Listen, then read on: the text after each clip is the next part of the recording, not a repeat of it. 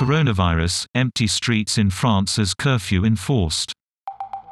The overnight curfew in nine cities is aimed at curbing the soaring COVID infection rate in France.